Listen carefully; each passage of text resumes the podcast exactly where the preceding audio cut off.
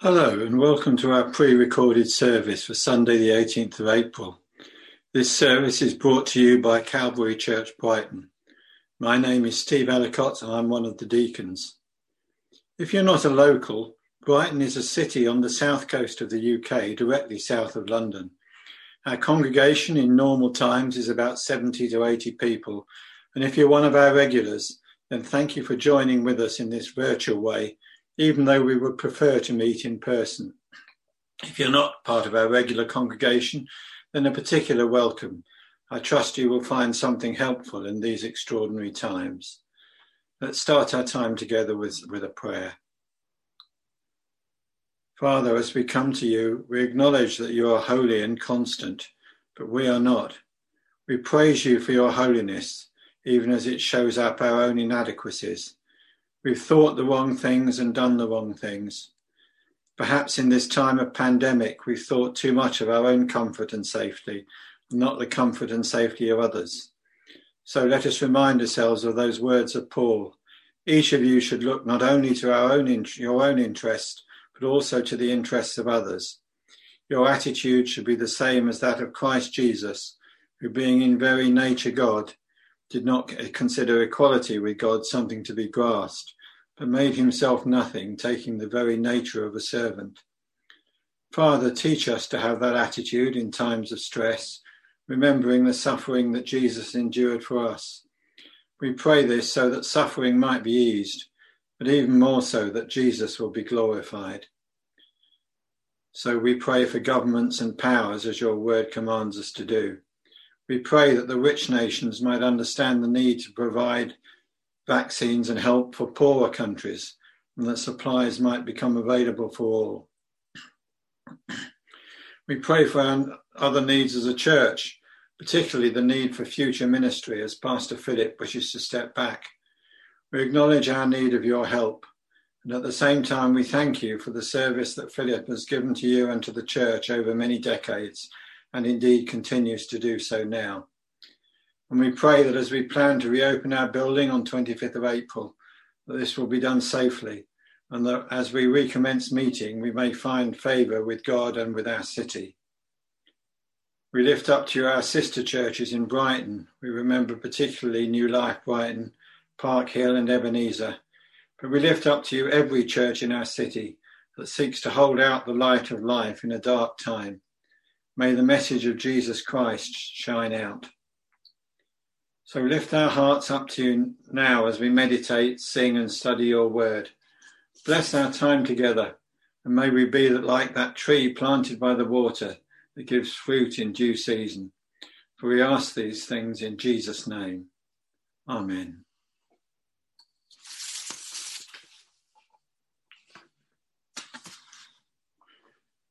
Well, this week we're taking a look at Psalm 80.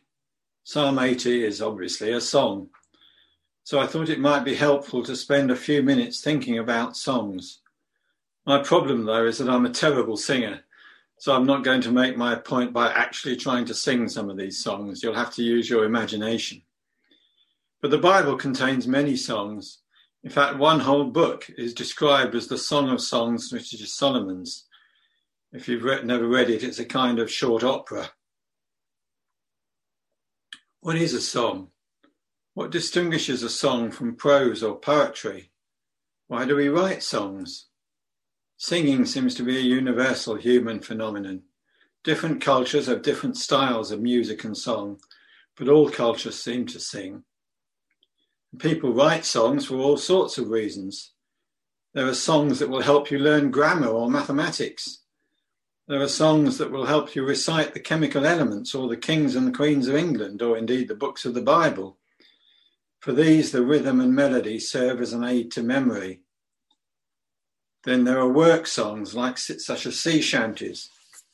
The song helps people work together, gives rhythm to the task, and lightens the load of labour. And there are ceremonial songs. Whoever heard of a coronation without music? The song establishes the mood of the proceedings and it gives them a sense of grandeur and majesty. Anybody who's heard Handel's aria, Zadok the priest, understands how it's used to give, create a sense of excitement and expectancy. There are songs about great events and there are songs about everyday life.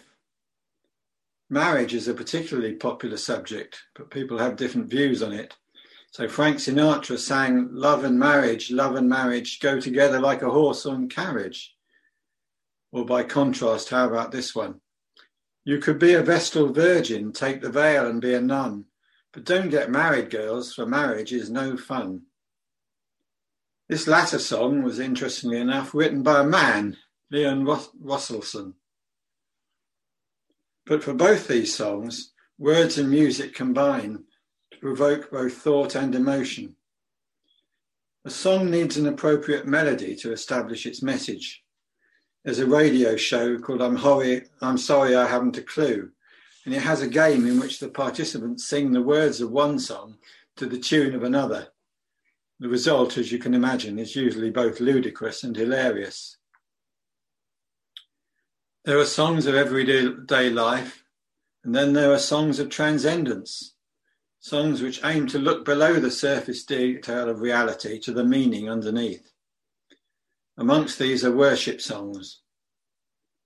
Of course, these vary greatly in content and in style and even musical genre. They depend on cultural norms and what the author wants to convey. At first sight, plain-song may seem to have little in common with Hillsong. Yet actually, they both have the same purpose. Words, rhythm, melody, harmony all work together to lift both our thoughts and feelings above what we might otherwise struggle to express. And because we tend to remember songs or poetry more than prose, these songs come to mind when we need them. So before we turn to our study, we will sing two worship songs, which are actually explicitly about singing. So as you sing, concentrate, of course, on the words, but also be conscious of the way each song establishes a mood. One is reflective and one is triumphant. We're going to sing from the praise book, first of all, 403, My Song is Love Unknown. And then 98a, Sing to God New Songs of Worship.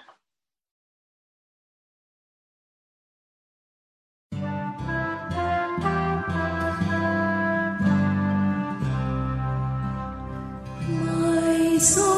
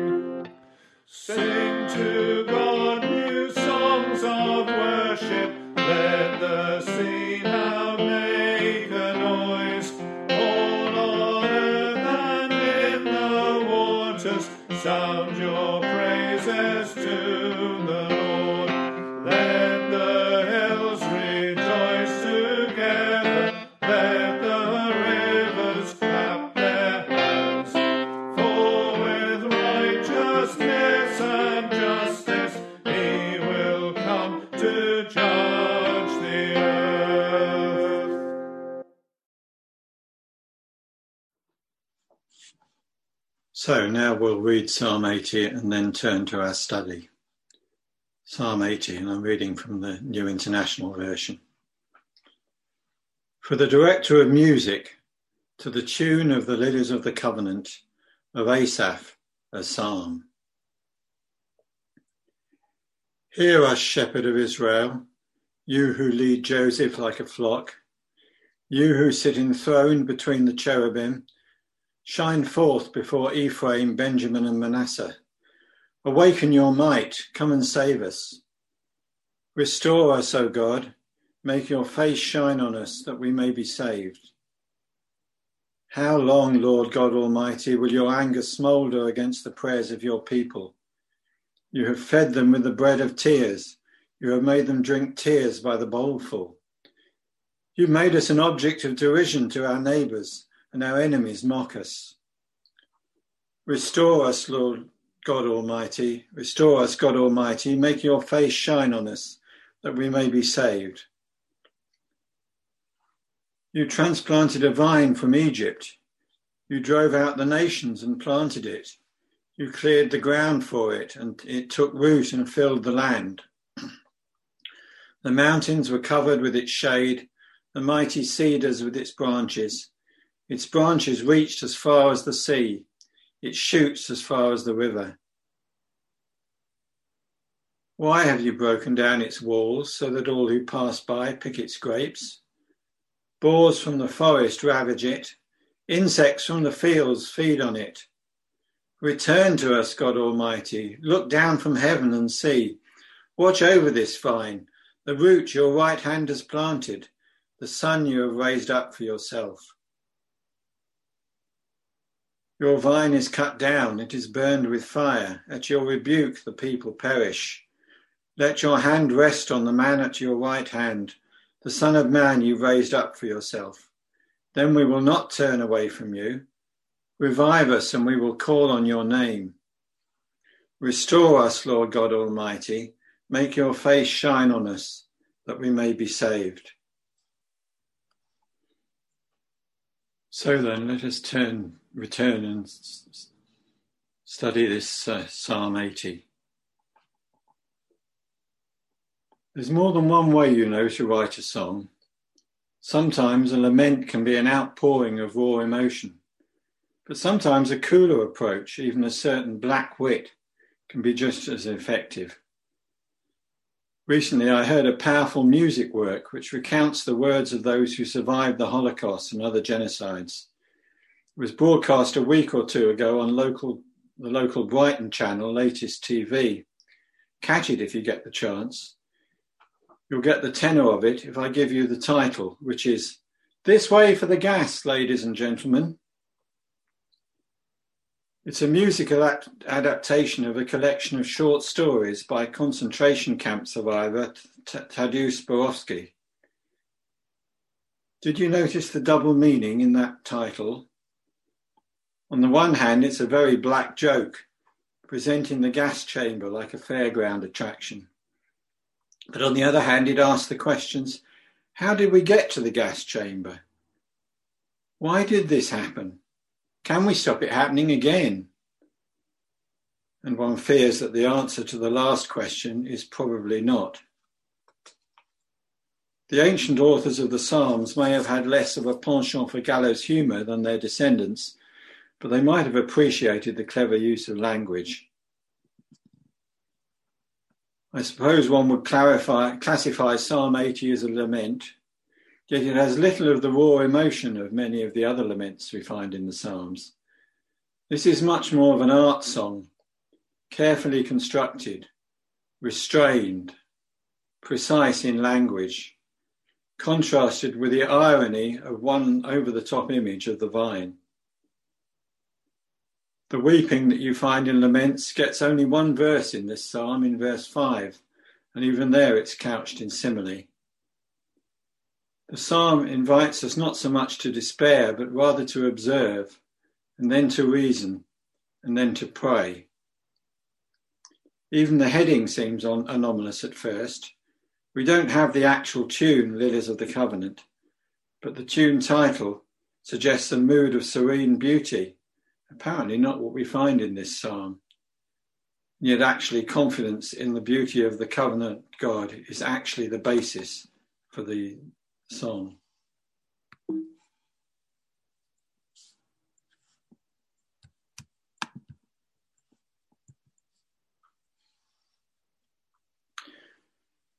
So, what is the historical event which prompted this psalm? The Septuagint, the Greek translation of the Old Testament, adds to the title the words, a psalm concerning the Assyrian. Even if this is not part of the original text, the clues in this psalm would point us to the fall of the northern kingdom rather than any immediate threat to Judah itself.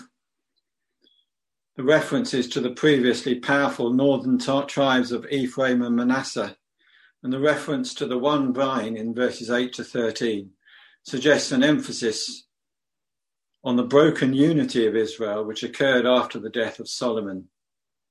The title credits the psalm to the Asaph choir.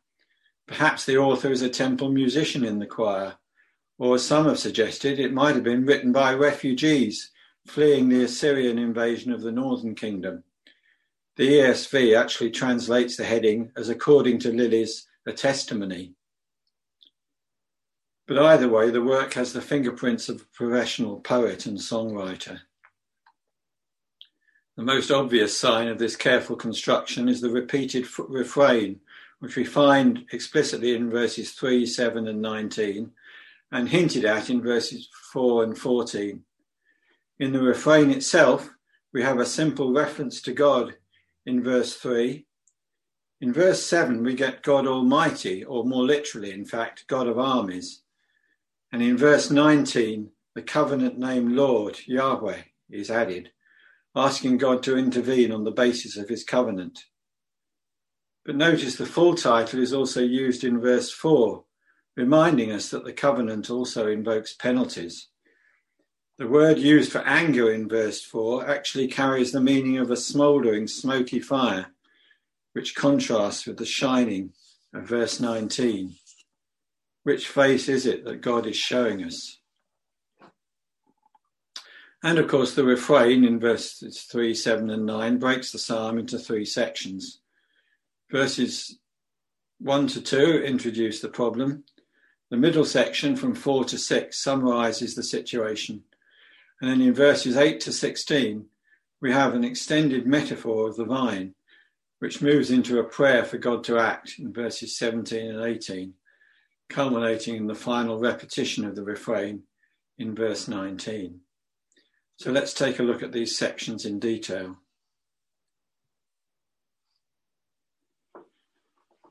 So in verses 1 to 3, we have the description of the sons of Israel. The term shepherd is often applied to the king, but here it refers to God himself, just as was used by Jacob, also known as Israel, of course, in Genesis 48:15, where we read the following. Then Jacob blessed Joseph and said, May the God before whom my fathers Abraham and Isaac walked, the God who has been my shepherd all my life to this day, the angel who has delivered me from all harm, may he bless these boys. May they be called by the name, my name, and the names of my fathers, Abraham and Isaac and may they increase greatly upon the earth. Of course, the boys referred to here are his two grandsons, Ephraim and Manasseh. Our psalm adds to the list of Joseph and his sons the name Benjamin, who was Joseph's full brother. Joseph and Benjamin were the sons of Jacob's favourite wife, Rachel, as we read in Genesis 46, verse 1. So these verses assert the unity of God's people. Note the word us in verse 2. And yet there is also an irony here. The tribes of Ephraim and Manasseh did indeed increase greatly, as in Jacob's blessing. When the kingdom split after the death of Solomon, they became the dominant forces in the northern kingdom of Israel, to the extent that sometimes the whole kingdom was referred to as Ephraim. And when the Assyrian threat had started to grow, King Hezekiah of Judah had invited the northern tribes to Jerusalem. But Ephraim and Manasseh had poured, scorn on the invitation. We read of this in 2 Chronicles 30, verse 10. After the Assyrian invasion, the northern tribes more or less ceased to exist as separate entities. Benjamin, by contrast, had remained loyal to the house of David when the kingdom split. Yet by this time it had been more or less assimilated into Judah. And so the descendants of Jacob's favourite wife were scattered. Only in Judah was the line of Jacob still strong. And yet the we of verse 3 clearly includes all the tribes. What a lot of complicated politics the psalmist compresses into these few sentences.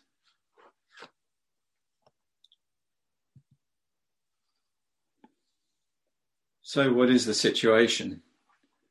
Again, so much is compressed into these very few words in verses 4 to 6. The penalty of the covenant has been invoked. Because of the northern tribes' idolatry and disobedience. Verse 4, verse 16 echo Deuteronomy 29 and 30. Instead of brightness, there is the smoke of anger. Instead of the abundant provision of the land flowing with milk and honey, the only sustenance of the people is tears. Verse 5, just as predicted by Moses. These tears come from the Lord, but the enemies of God's people are fighting over the pickings. Verse 6. Again, this was just as predicted by Moses in Deuteronomy 29 22 to 28. Moses' curse has come true. What more is there to say? Nothing more than the ref- refrain.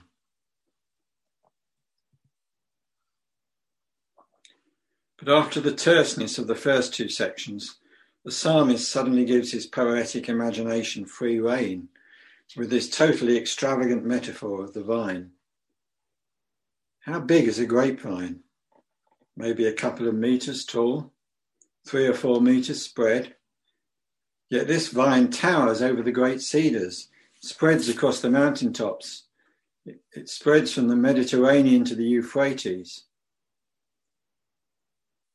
The greatest extent of the kingdom of Israel was during the reign of Solomon. But Even then, it did not spread quite as far as this picture. There is a certain hyperbole here. But notice this is a single vine.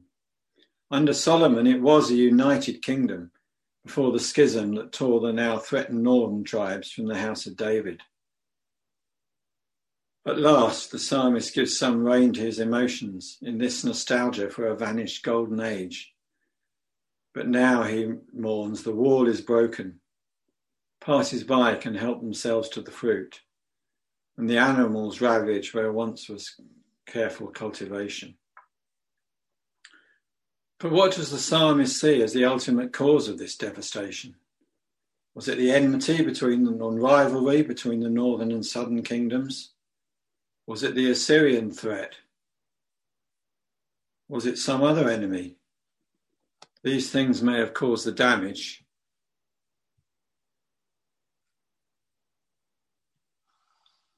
But look at verses 8, 9, and 12.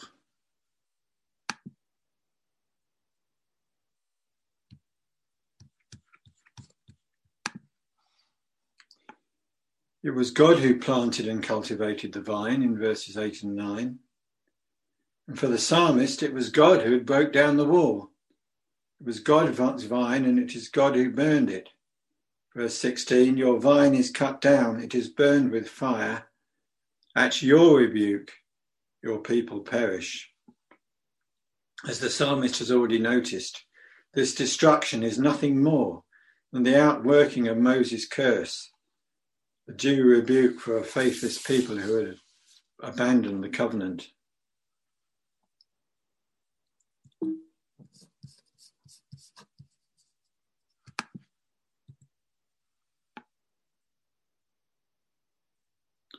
But what God has torn down, God can re-establish.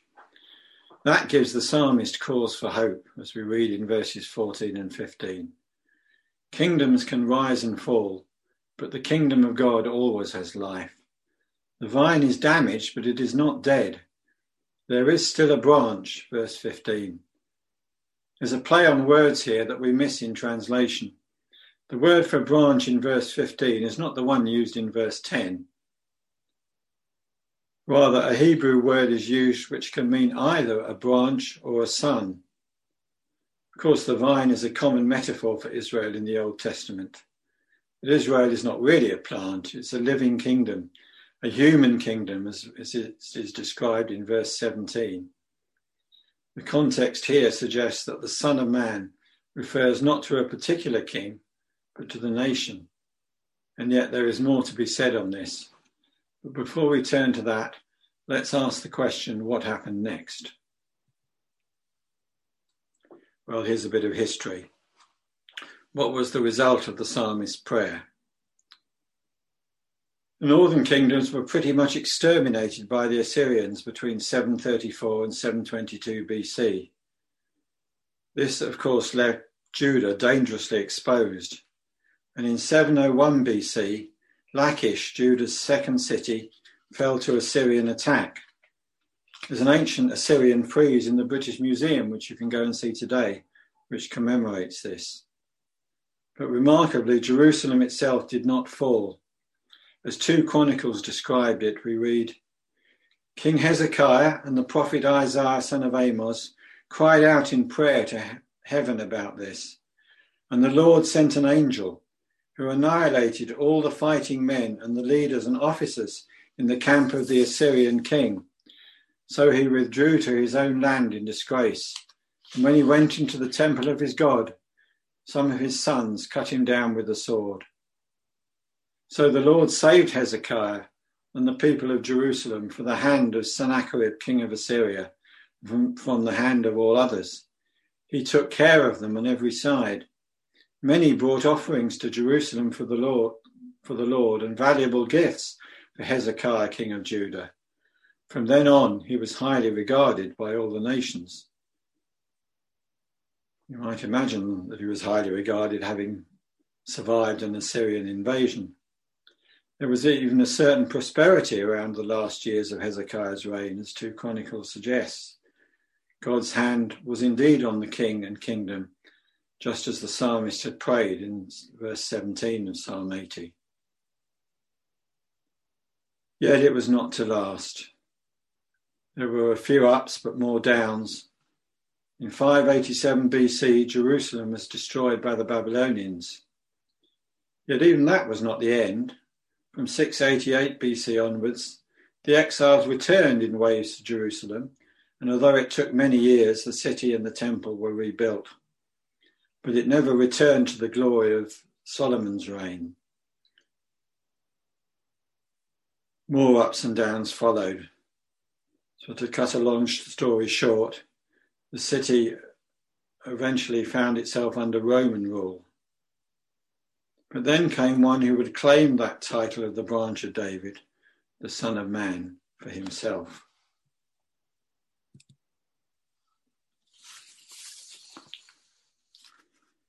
In Matthew 13, we read, The Son of Man will send out his angels, and they will weed out of his kingdom everything that causes sin and all who do evil. In chapter 19 of Matthew, Jesus said to them, I tell you the truth, at the renewal of all things, when the Son of Man sits on his glorious throne, you who have followed me will also sit on 12 thrones, judging the 12 tribes of Israel. And then in chapter 26 of Matthew, when Jesus is on trial, the high priest said to him, I charge you under oath by the living God, tell us if you are the Christ, the Son of God. Yes, it is as you say, Jesus replied.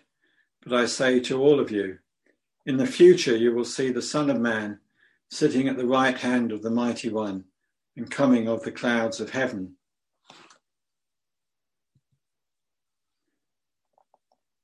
Jesus is the one who gathers the refugees. Luke 19, verse 10 says, For the Son of Man came to seek and to save what is lost. And he's the one who feeds the hungry. John 6:27. Do not work for food that spoils, but for food that endures to eternal life, which the Son of Man will give you. On him God the Father has placed his seal of approval. The true fulfillment of the Son of Man in Psalm 80 is Jesus himself.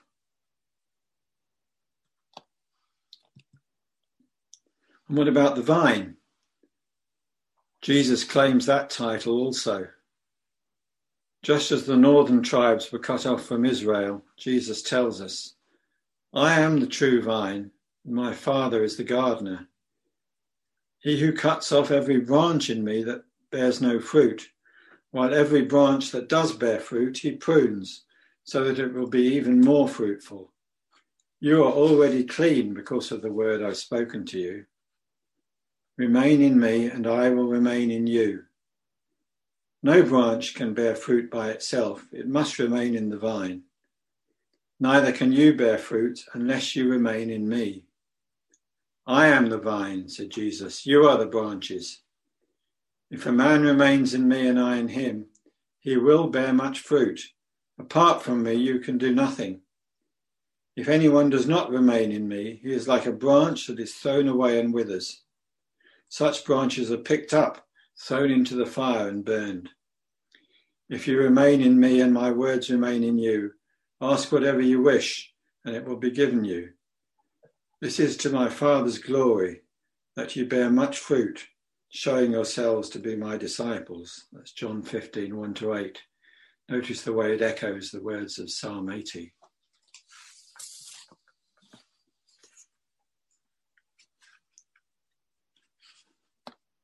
And so the psalmist prayed Restore us, O Lord God Almighty.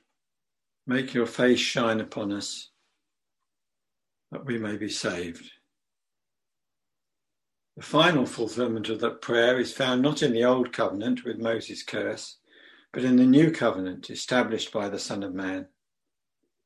The vine regrown from the branch of David is more glorious even than the kingdom of Solomon. It reaches not just to the treetops, but into heaven itself. And it spreads not just from the Euphrates to the Mediterranean, but throughout the world. But like the covenant of Moses, it does have both a curse and a blessing. Here is the curse.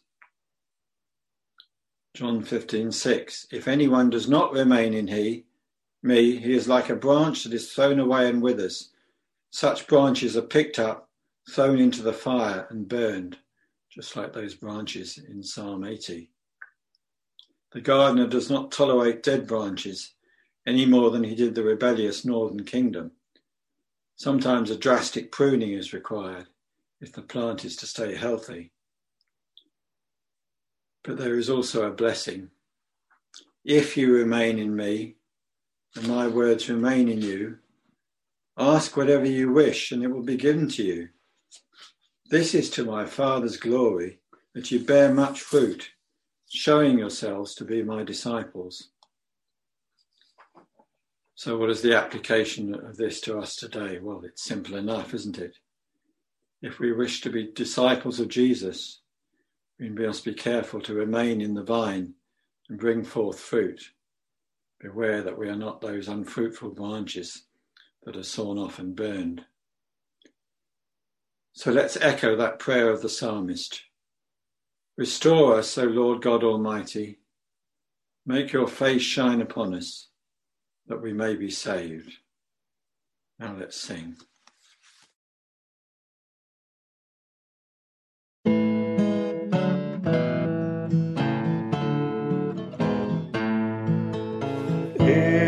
Israel shepherd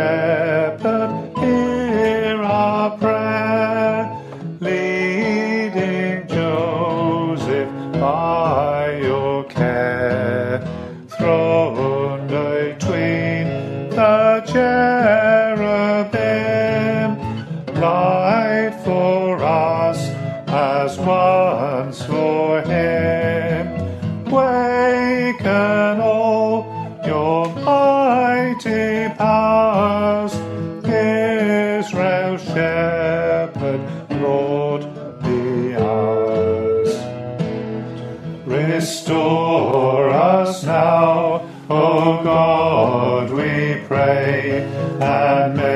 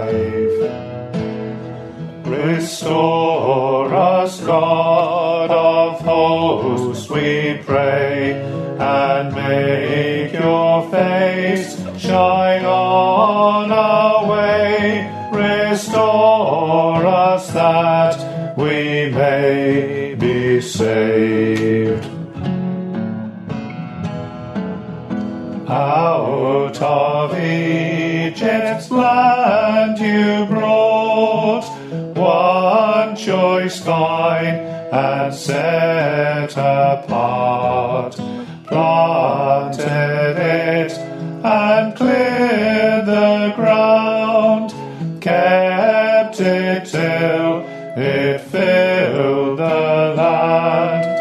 Mountains nestled in its shade, coast to coast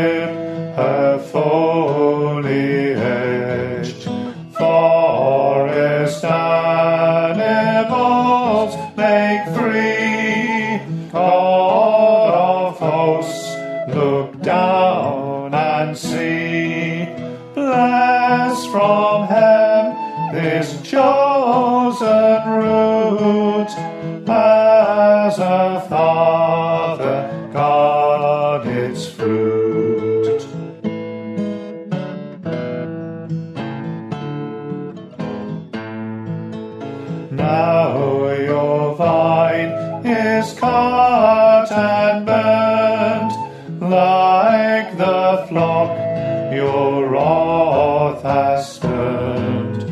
Touch again your chosen son, firstborn raised for you alone that we turn not back to shame,